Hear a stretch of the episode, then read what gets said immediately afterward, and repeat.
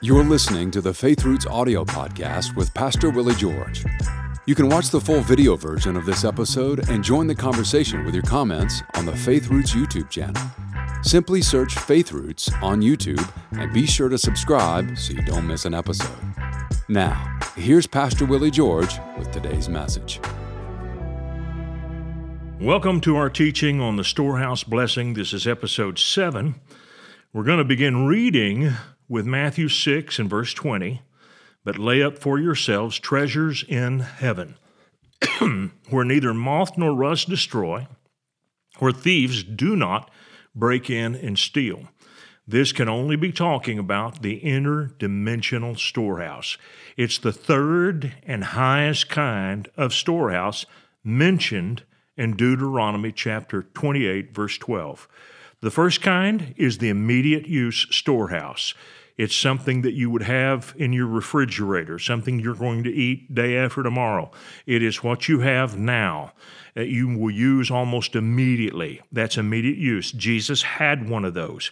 He had about 200 uh, days of wages built up in that storehouse, according to what we read in the Gospels. And so the immediate use storehouse is the first kind. Thieves can break in and steal from that. In fact, Jesus himself was stolen from because Judas managed that storehouse. There is the intermediate use storehouse, one that you're not going to use immediately, not this week, next week. It's a little longer term.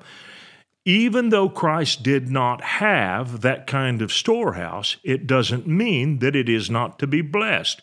In fact, it is spoken of as being blessed by those who give to God in the book of Proverbs, chapter 3, verses 9 and 10. So there's nothing wrong with that storehouse if you keep your priorities straight. But the third type of storehouse is the one that does help you keep your priorities straight. It is laying up treasure in heaven, which is creating an interdimensional storehouse. Now let's look at 2 Kings chapter 4. We're going to see an interdimensional storehouse at work. A certain woman of the wives of the sons of the prophets cried out to Elisha, saying, Your servant, my husband, is dead. And you know that your servant feared the Lord. Keep those thoughts in mind. He feared the Lord. That's going to come back to play in a minute. And the creditor is coming to take my two sons to be his slaves. So Elisha said to her, What shall I do for you? Tell me, what do you have in the house? Another little idea here that's worth noting is that God always has you make an investment in your own deliverance. So he wanted to know, what do you have? And in fact, it was what she had that he used as a seed. She had a little jar of oil, and he told her that that would be multiplied. So he said, uh, after she said, Thy maidservant has nothing but a jar of oil, he said, Go borrow vessels from everywhere, from all your neighbors, empty vessels, and do not gather a few. And when you've come in, you shall shut the door behind you and your sons, and then pour it out into all those vessels and set aside the full ones.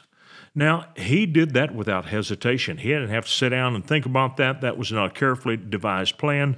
That was the Holy Spirit's unction for him to give her immediately that kind of instruction. So she went from him and she shut the door behind her and her sons and she poured it out. And it came to pass when the vessels were full that she said to her son, Bring me another vessel. And he said to her, There's not another vessel. So the oil ceased, and she came and told the man of God. He said, Well, go sell the oil and pay your debt, and you and your sons live on the rest. Now, the deceased husband, the one that left her a widow, obviously had some kind of treasure in heaven.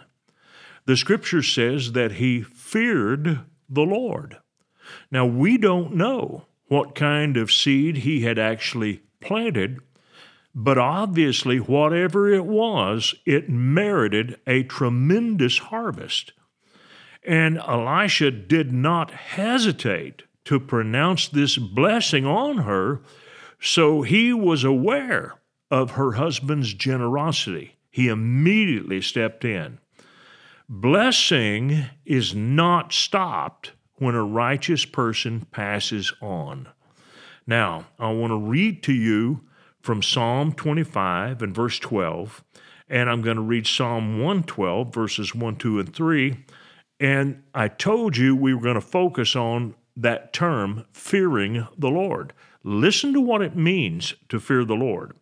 Who is the man that fears the Lord? Him shall he teach in the way he chooses. He himself shall dwell in prosperity, and his descendants shall inherit the earth. So the person who fears the Lord is a person who not only is blessed personally, but the blessing lasts longer than his own lifespan. Psalm 112 Blessed is the man who fears the Lord, who delights greatly in his commandments. His descendants will be mighty on the earth. Do you think these two sons would have been mighty on the earth had they been carried off into debtor slavery? His descendants will be mighty on the earth. Wealth and riches will be in his house. He has dispersed abroad, he has given to the poor.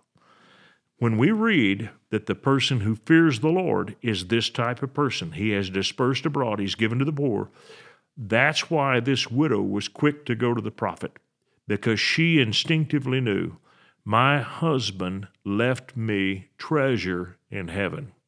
Again, I'm certain that there were all kinds of widows in those days, but we don't have record of any one of them receiving blessing like this.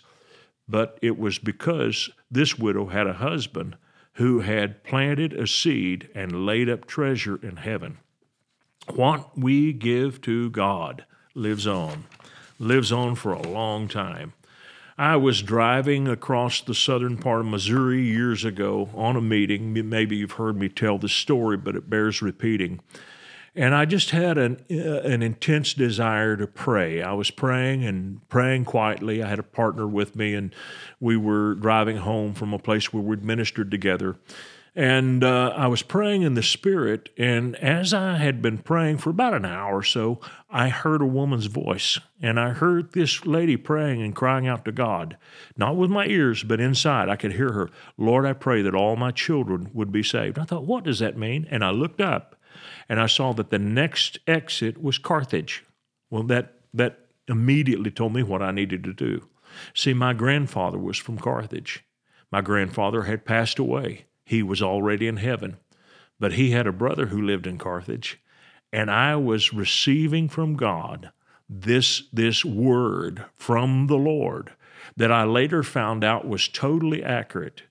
She was still praying for those sons. Lord, I pray that all my children will be saved. It took me the better part of an hour to run down my great uncle in Carthage, Missouri, but I did. And when he finally came back from where he was visiting, came to the home. He heard that I was there. I visited with him for a while, and then I told him what I had heard. God touched his heart. We prayed outside his house. Later on, I was with another one of those brothers. I told him this story. He already knew the Lord, in fact, had been a great inspiration to me as a young boy because of his fervent love for Jesus. But he told me, I have heard my mother pray those exact words many, many times. Lord, I pray that all of my children would be saved. And so here is this woman's prayer who passed away in 1948, and it was still working in 1980.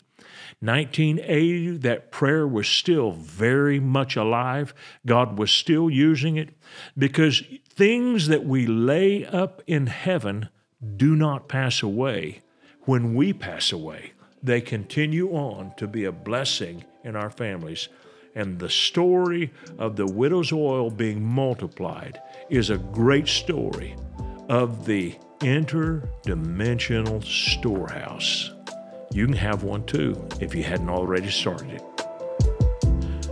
I want to thank you for watching our podcast today. And if you really liked it, would you please give us a little thumbs up by clicking on that sign down below? And then I would encourage you to subscribe to our channel so you don't miss any of our future podcasts because they're all going to be good. And if you would like to support us financially, either with a one time gift or recurring gift, you can do that by clicking on the link below or going to myfaithroots.com. Thank you so much for watching this program.